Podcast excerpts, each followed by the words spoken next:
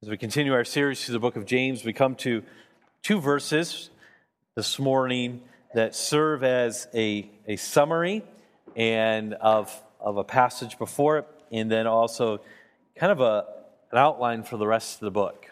So these two verses are very important, and um, I pray that it nourishes all of our souls this morning. James 1, verse 26. If anyone thinks he's religious and does not bridle his tongue, but deceives his heart, this person's religion is worthless. Religion that is pure and undefiled before God the Father is this to visit orphans and widows in their affliction, and to keep oneself unstained from the world. Let us pray. Father, we pause because we need you, by your Spirit, to take this passage of Scripture and impress it upon our lives. We need to be changed as a result of looking at this text of Scripture. I pray that I would communicate only what is faithful to the text.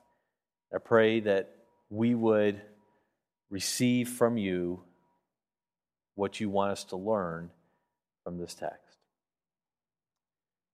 So we praise you for this word, this book that we have. In a spirit of thankfulness, in a, spirit of anticipation, we pray these things. In Jesus' name, amen.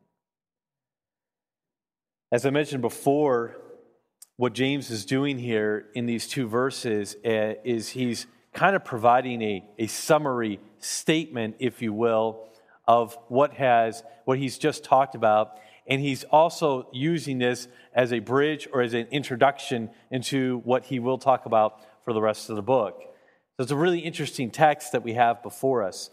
And in these two verses i do believe we have three marks of authentic christianity that is before us this morning.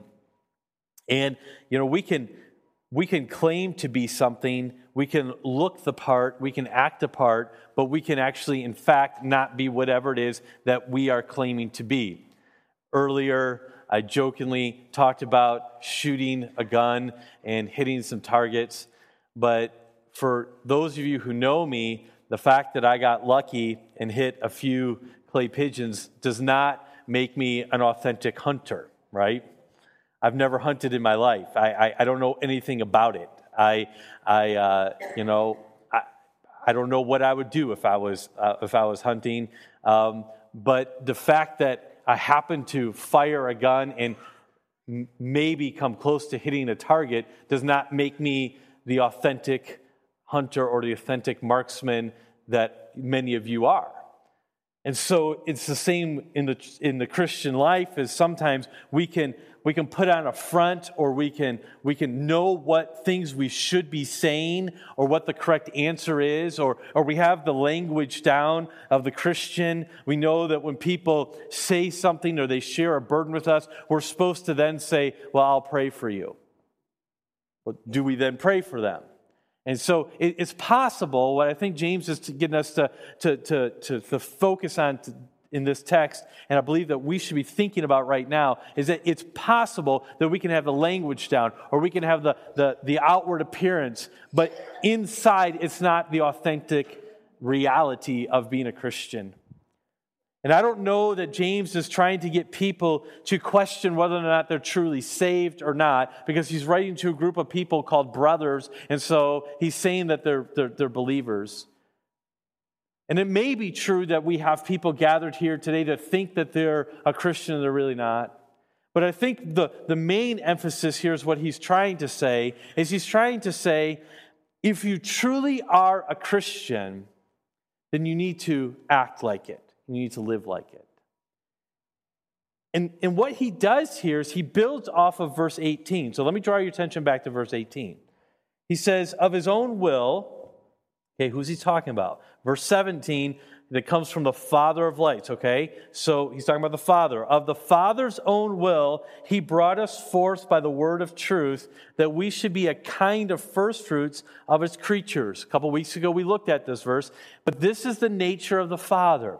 Now, in your outline there, in your, in your bulletin there, you see a, a, a, a table there. There's three truths of the Father. First of all, his spontaneous care for the helpless. That he, he, of his own will, this was what he did. He came to help us. And so he was helping the helpless here.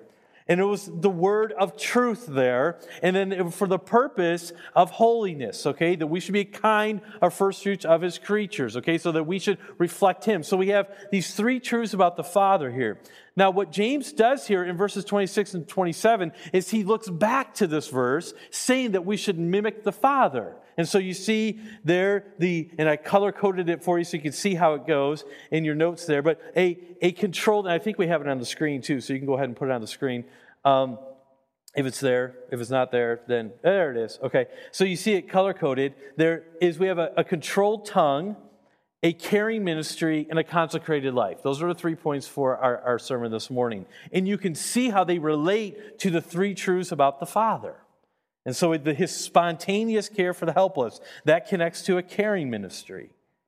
And then his word of truth, that has the idea of being connected to a controlled tongue. His purpose of holiness, or a consecrated life, which we will look at here in verses 26 and 27. So the point I'm trying to make here is that what, what James is asking us to do in verses 26 and 27. He says, Be like the Father, be like God. He is our example. He is the one that we should try to imitate, and, and really Christ, okay? Because Christ is the, the exact imprint or the visible manifestation of God the Spirit. And so this is our goal. This is as, a, as Christians, this is, this is what our lives should be doing here. And you see also on that table that these are three themes of James that we'll look at in the next coming weeks and months.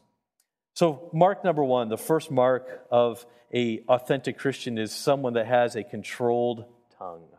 Someone has a controlled tongue. He says, if anyone thinks he's religious and does not bridle his tongue but deceives his heart, this person's religion is worthless. Now, again, he also goes back to not just verse 18, but he talks about this is in verse 20, uh, uh, verse 19. It says, Let everyone be quick to hear and slow to speak. He's already introduced this to us. And so we need to be people who have a controlled tongue. And first of all, notice that he says the tongue is to be bridled there. That's what he says. The tongue is to be bridled. He gives the illustration of, of a horse that is a very powerful animal, very strong animal, but yet you put a bit in their mouth, and with that bit, you can control this large animal. And later on, he's going to develop this analogy further in the next couple chapters. But here we have this, this, this, uh, this uh, um, command from, from James to tell us that we should be people who our tongues are bridled. And, and the present tense of this word seems to indicate that James is referring to a continual speech issue. So he's talking about people who they have a continual speech problem or that they, they're not bridling their tongue day after day, or that's, that's kind of the pattern of their life. He's not talking about someone who has a, an occasional misuse. He's talking about that this is, this is kind of characteristic of him. Does not bridle his tongue, but deceives his heart. We can make a lot of applications about this. I mean, we can think of lying. And we've redefined lying sometimes where it's stretching the truth or not being forthright. But we need to control what we speak or what, our speech and control what we say. This is the mark of an authentic Christian, according to James here. Slander, gossip, words with evil intent, um, inappropriate joking. We could go on and on and on about how we could apply this. But the point is, he says, control your tongue. Now, notice he doesn't say silence it. Notice he doesn't say don't say anything here. He says it, he bridles it, he controls it, because the tongue is very powerful and our speech is, is very powerful, and we need to use our words. We need to speak and we need to communicate uh, and use what God has given to us for this. But controlling the tongue is so difficult. It's incredibly difficult. How many times have we felt the, the need to speak our mind about something? How many times have we felt that, you know, it, it's, it's almost like you have this battle going on in your head. I probably shouldn't say this, but my head is going to explode if I don't. So I'm going to say it anyway, right? Or, or, or, or you just have this, this, this raging thing going. You say, maybe I shouldn't say this. I'm not going to say it. I'm not going to say it. All right, I'm going to say it, right? Maybe you're in a discussion with your spouse, okay? And you're like, this would not be loving for me to say this, okay? I'm, I'm just not going to say this. And then they say something to you. I'm not going to say this. I'm, I'm, no, I'm not going to go there. No. And then they say something else. Okay, I'm going there now, all right? It's not being controlled, right? I mean, you know, there's, there's, been, there's been multiple times. I mean, um, you know, just, just yesterday, just yesterday, we're, we're, my parents are in town, and um, since since one of the kids isn't feeling well, they came into town to watch our kids at home this morning. So they're home watching the kids. But uh, we were getting ready for them to come, and we're cleaning the house up, and, and, and we're trying to, to leave the house in time to get to the, the, the Harvest of Blessings thing. And, and you know, in my mind, I got this battle going on about different things and everything like that. And, and Anook said to me, she's like, you know, are you upset with me? And I said, no, I'm not. And um, I was going to say something else, okay? She doesn't even know this yet, so she's fine about this right now. Um, uh, uh, I was going to say something else, and then this passage came to my mind, okay? I thought, I got to preach this tomorrow. I cannot say this right now. All right. And so, so, you know, and I thought I was kind of, I was kind of, you know, rebuked. I thought, now, was it because I was going to stand in front of people and preach this text that I'm not saying what I feel like saying? Or is it because the word of God is changing me? I don't know. But we need to let the scriptures control us and influence us. The word, you know, what we say is very, very powerful. We may not be a murderer but we can crush people with our words.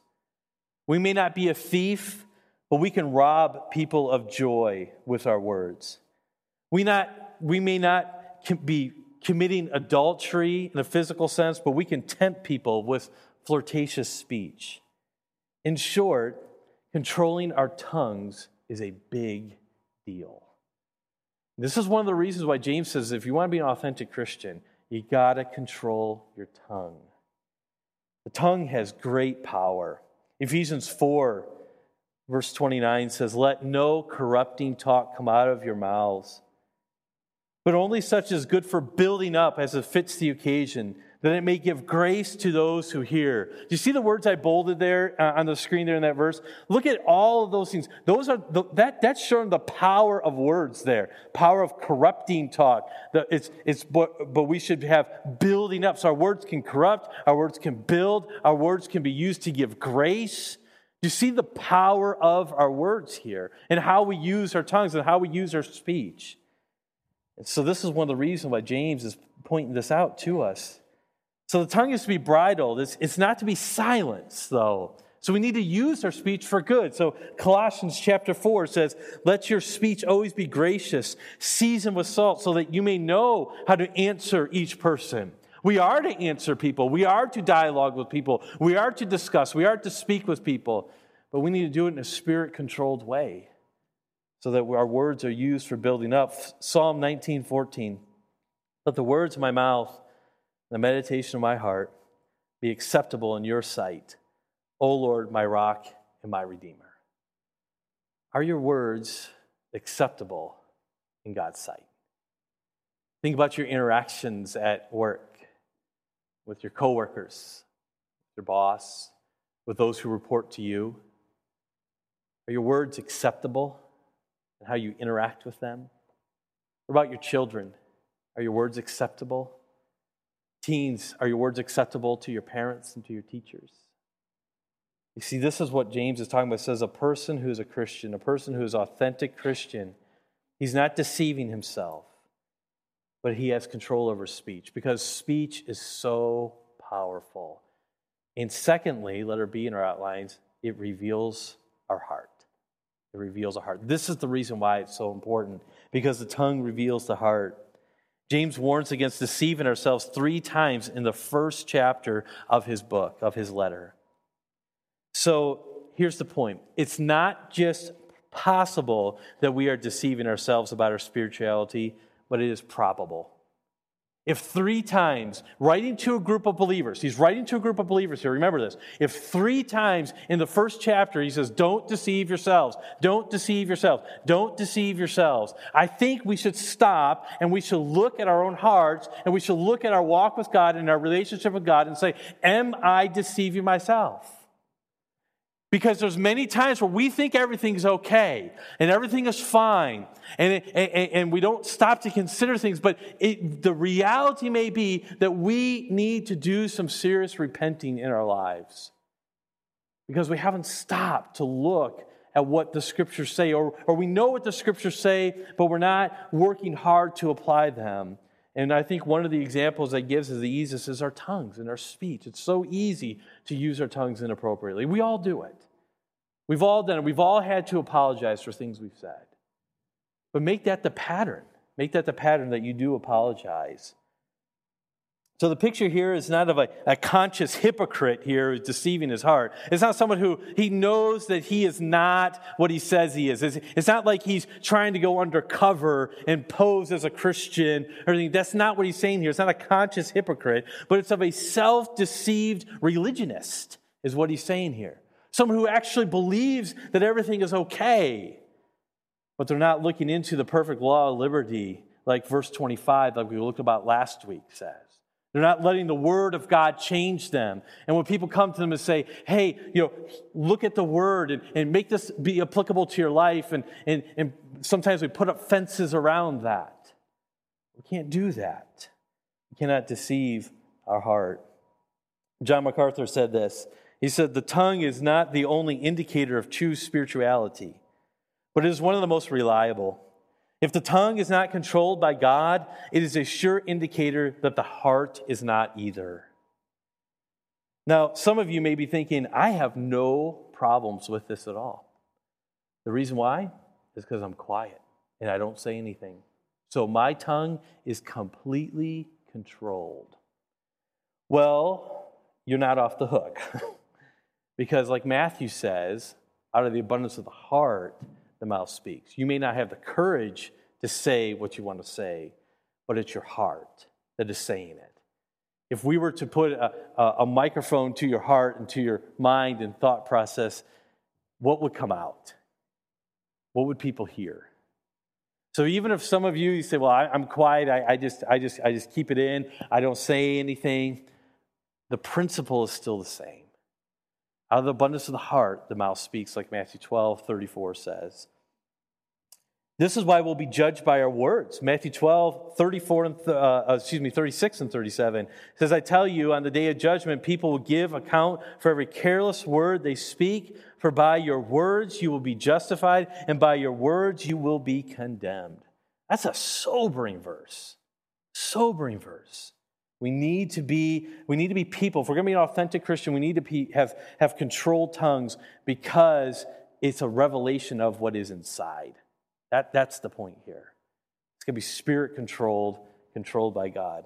So think about this as we make some applications before we move on to the second point. Is this what, what are some trigger points for sinning with our tongues? Is it a difficult coworker who just needs to be put in her place?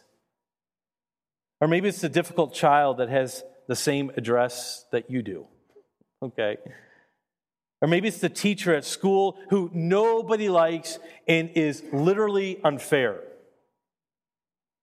Everyone else is disrespectful to him, so why do you need to be respectful to him?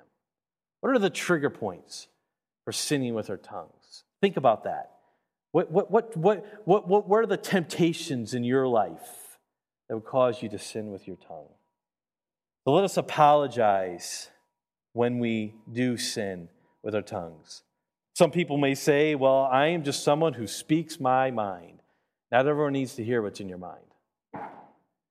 And it's not an excuse for sinning with our tongues. I've joked before that I can't wait to be a senior citizen because then I can just say whatever I'm thinking and no one will stop me. But let me say this with pastoral love being old doesn't give you the license to sin with your tongue. Instead, be an example to us who are struggling how to control our tongues. Be an example and what that looks like. So let us forgive quickly. So we should, we should apologize quickly when we sin against our tongues. But let us forgive quickly as well because we all know the struggle. We all know the difficulty of it. So let us be quick to forgive. The second mark of, of an authentic Christian is someone who has a caring ministry. It says there, this person's religion is worthless. Verse 27 religion is pure and undefiled before God, and the Father is this so, whatever religion is acceptable to God, is authentic before God, is this to visit orphans and widows in their affliction. And so, we have this idea of, of, again, it goes back to verse 22 of being doers of the word and not hearers only. And so, what James is doing here is he's illustrating an important principle. He's not given a definite definition of what religion is here. He's not saying that, okay, in order to be religious, you got to find every orphan and every widow and you got to serve them. That's what he's saying. No, he is using this as an illustration of a principle of saying we need to serve in such a way that is to people who are most vulnerable, and we need to serve in such a way to, for people who cannot give us anything in return. Because, I mean, what can an orphan, what can a widow give back to someone who serves them? The answer is not much. And so he's using this as an example for the principle. And we got to understand when we approach the scripture, the Bible is not an encyclopedia or a manual for every life situation. Rather, it teaches us principles on how to live. James is giving us a, he's not, like I say, he's not giving us a precise definition. He's telling us what, what the, the heartbeat of our lives should be. So here's the principle the love of God produces in us a love for others, even when they have nothing to offer us. Widows and orphans in their affliction. The love of God ought to produce in us a love for people, even when they have nothing to offer us. It's very easy to love other people when they have something to offer us. But what about the people who have nothing to offer us at all? This is true religion. This is what's acceptable before God. This is what's pure and blameless before the Father. So he's given us an illustration. Think of maybe the Good Samaritan story. The man, he helped this person. The Samaritan helped this man. The man could not give him anything in return, but he was showing the love of Christ, showing the love of God there. Now, when it says to visit orphans and widows in their affliction, what does that mean? Well, it, has, it means more than just popping in and saying hi or, or shooting the breeze with them. The idea is to, to meet needs, is, is the idea, is that, that, that they meet the needs of the widows and the orphans in their affliction. And so look around you. There are many needs that need to be met. You don't need to meet them all, but let's meet some. You know, as I look around and I see in our city and I see in our world, I see in our church, needs to just need to be met. Honestly, it's overwhelming at times. We don't have to meet them all, but we do need to be meeting some. We do need to be meeting some. That's, that's the mark of an authentic Christian to have a caring ministry. 1 John 3, verse 17 and 18, they say, it says this But if anyone has the world's goods, and sees his brother in need, yet closes his heart against him, how does God's love abide in him? Little children, let us not love in word or talk, but in deed and in truth. We need to have a caring ministry. So, what James is doing, uh, doing here is he's asking us to be like God, like I mentioned earlier. He's asking for us to be like God. Psalm 68 5. The father of the fatherless and protector of the widows is God in his holy habitation. Psalm 146 9. The Lord watches over the sojourners. He upholds the widow and the fatherless, but the way of the, t- the wicked he brings to ruin. And so we see these passages here that, it's, that this is what God is like. God meets the needs of other people. God, in the Old Testament, we have this, this, this, uh, this description of God who, who we had uh, uh, foreign people coming through, aliens, if you will, and that they, he told the Israelites to meet their needs. And so he says, well, the orphans and the fathers, I will be a father to them. I will be their advocate. These people have no advocates. And so the father says, I will be their advocate. Deuteronomy 10, 17 through 19. For the Lord, your God, is God of gods and Lord of lords the great, the mighty, the awesome God who is not partial and takes no bribe. He executes justice for the fatherless and the widow, and he loves the sojourner. giving him food and clothing. Love the sojourner. We could probably say there, love the immigrant. Therefore, for you were sojourners in the land of Egypt. All of us are sojourners. All of us is, you know, this is not our home, and we need to love those who need advocates. You know, the, the whole immigration issue is complex, it's difficult, but I, I'm discouraged when I read Christians' response to this. It's, it's, it's, it's unchristian most of the time. Have, have a Christ like attitude towards people who are sojourners. You can argue and say, well, you know, if they're here illegally, they need to do legal. I understand that, and, and, and we need to do that. We need to try to follow laws. But unless you've walked in their shoes, you don't understand the complexity of this. It's not saying it's right, just saying, let's be Christian and try to help people instead of saying, you know, go back to where you came from. That's, that's, that's anti God thinking. We see it right here in the scriptures. James is asking us to be like God, have a caring ministry towards other people. So basically, James is asking us to be like God. We sustain aliens, widows, and orphans because he sustains aliens, widows, and orphans. God does this. The truth that we have should have serious implications about how we respond to the world around us. James asked, in essence, he says, Did you in fact realize that the meeting of needs is not peripheral or optional, but is central and obligatory to your faith? So we need to meet the needs of those around us. So, how do we do that? Well, let's think about it. in our county, there's a lot of kids that need foster care. That would be a, a, a way we could do that. Or if we can't do that, there's Big Brother, Big Sister programs that we can get involved in.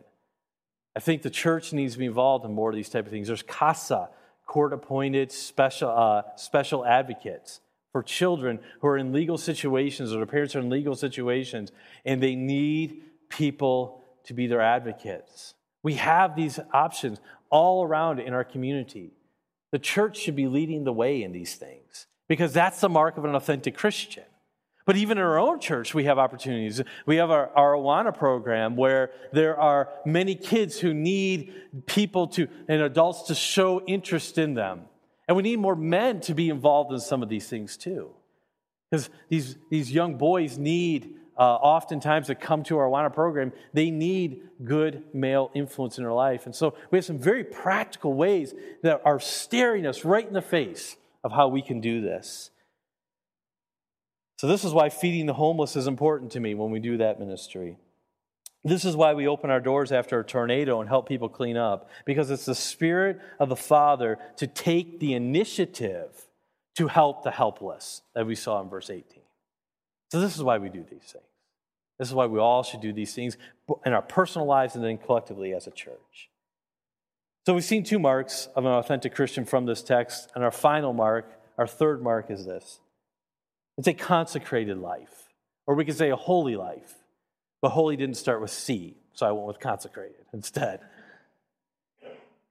Religion that is pure and undefiled before God, the Father, is this to visit orphans and widows in their affliction and to keep oneself unstained from the world. This is personal holiness. And again, this points back to verse 21. Therefore, put away all filthiness and rampant wickedness and receive with meekness the implanted word, which is able to save your souls. So we are to live lives that are holy. A consecrated life validates a caring ministry. Jesus is careful not to give the, excuse me, James is careful not to give the impression that the path to pleasing God consists of just doing simple acts of service to other people, of caring for widows and, uh, uh, widows and orphans in their affliction. He says, no, there's more to that. It's got to come from a heart that is holy, that has been changed by God, that God is leading you in this way. So, caring ministry needs to be rooted in a consecrated life because this is what pleases God. Let her be a, a consecrated life means to have a healthy disposition towards the world. Now, again, this is in the present tense, which has the idea of an ongoing obligation for the believer. We need to keep ourselves unstained from the world. So ask yourself this question Does the world, is the world very attractive to you? You know, one of the things when I was studying this, this text uh, or this chapter earlier, when we, when we were going to uh, verse 13 of chapter 1, it says, Let no one say when he is tempted, I am being tempted by God, for God cannot be tempted with evil, and he himself tempts no one. That phrase, for God cannot be tempted with evil, it was amazing to me as I, as I consider the ramifications of that, that there was, there was, there's never been a time where sin was alluring to God. There never was a time where, where God felt like sin would be a good idea. I can't, I can't understand that. I can't fathom that. I, I, can't, I can't put my mind in that situation or, or get my mind around that truth. Because sin is very alluring. So, what of the world allures us? This idea of keeping ourselves unstained from the world, that's the same word that was used of Jesus in, in uh, 1 Peter 1.19. The mark of the authentic Christian is this then, that there is a continual pursuit of holiness.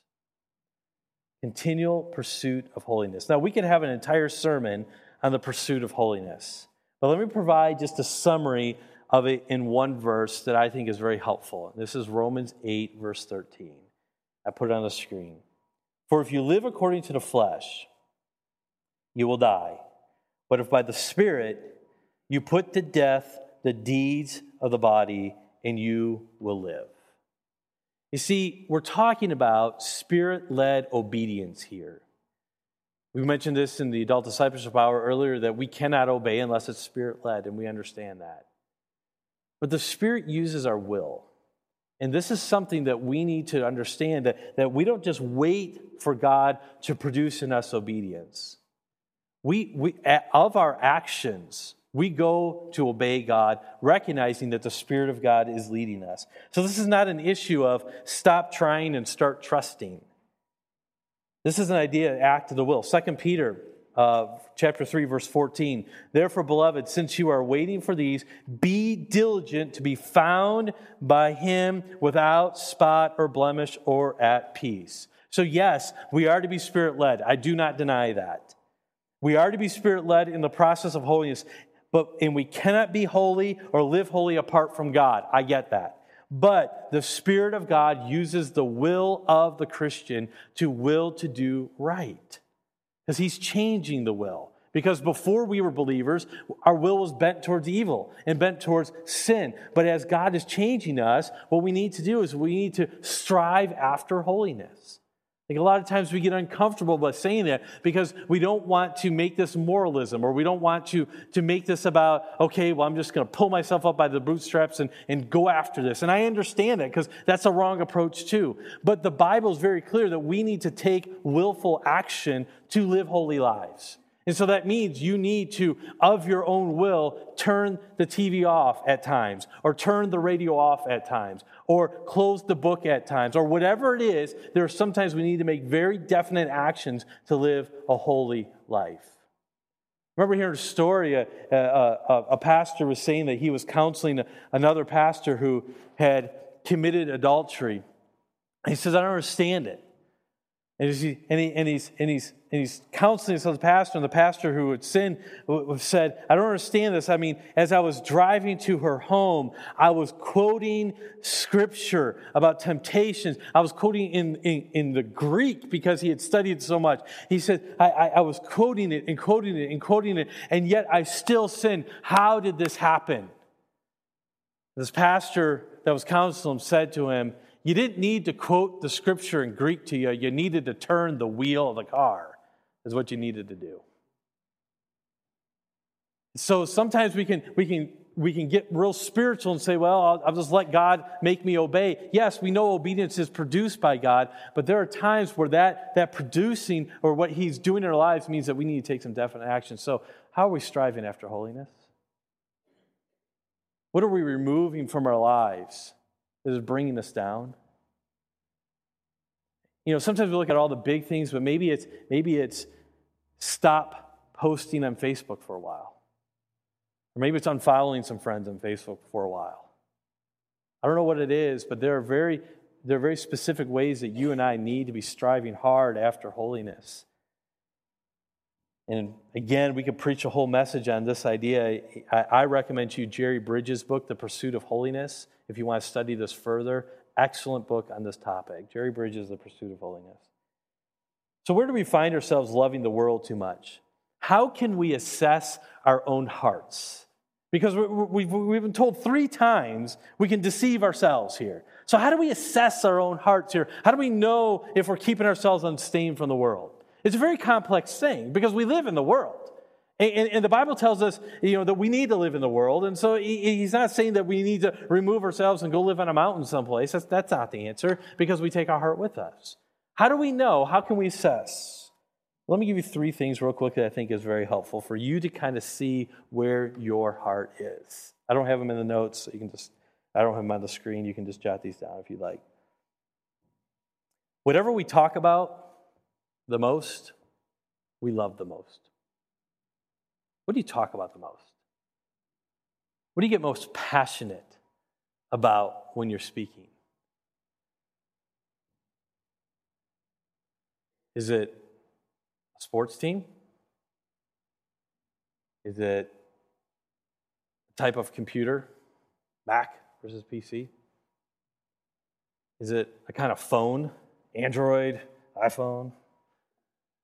You know, people, they ask me, they know I, I like Apple products and I'm a Mac guy. And, and I think a lot of times people think I'm going to start like fighting about it or, or arguing about it and everything.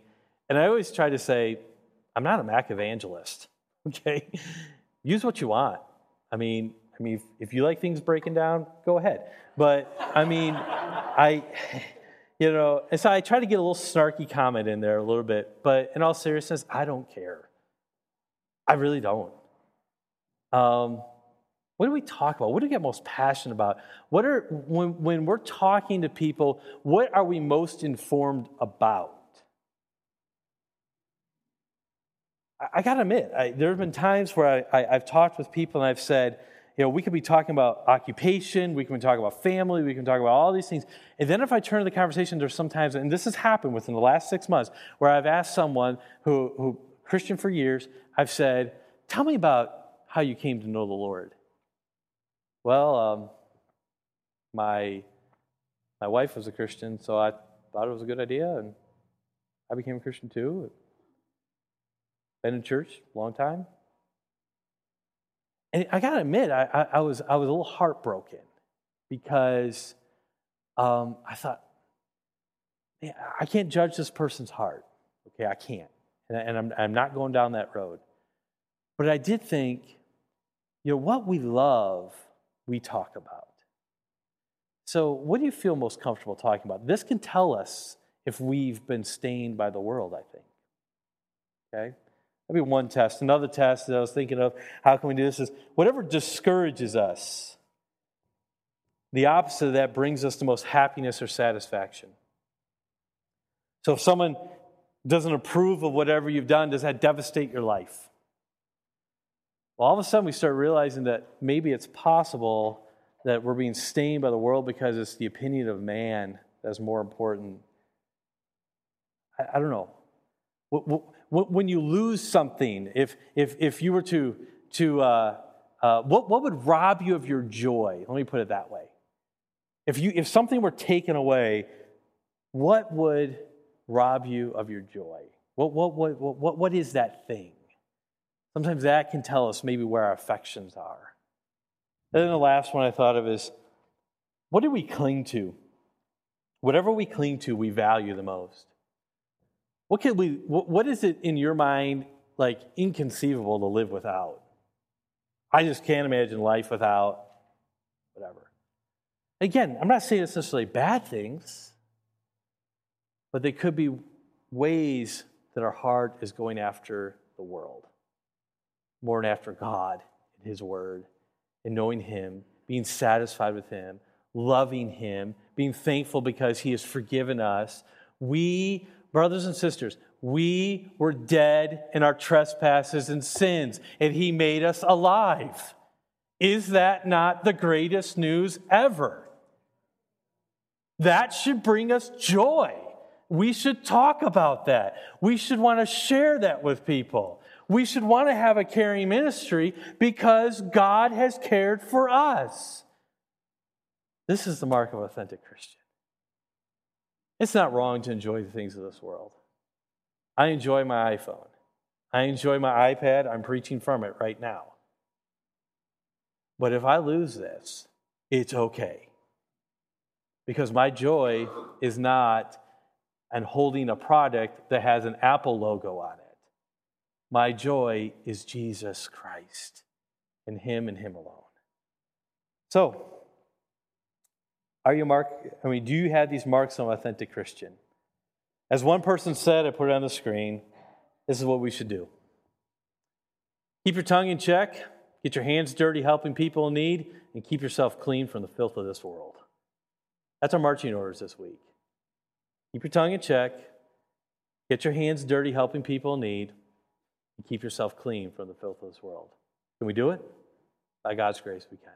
Let's pray. Father, I pray that these are the things that we would do. I pray that we would live as a Christian of who we are in you. Help us to keep our tongues in check. Help us to get our hands dirty serving the people in need, and help us to keep ourselves clean from the filth of this world. We've could, we could have gone a lot of different directions with that. And uh, Holy Spirit, would you please drive these truths into our hearts individually of where we need to grow in this area, personally, and then collectively as a church, and where we need to grow in these things. Father, I'm thankful for you. I just wanted to say thank you for taking the initiative to love unlovable people and to save them, to save me from my wretched sinfulness. I need you. My brothers and my sisters here, we need you. In the spirit of worship and thankfulness, we pray these things. In Christ's name, amen. Let's stand together.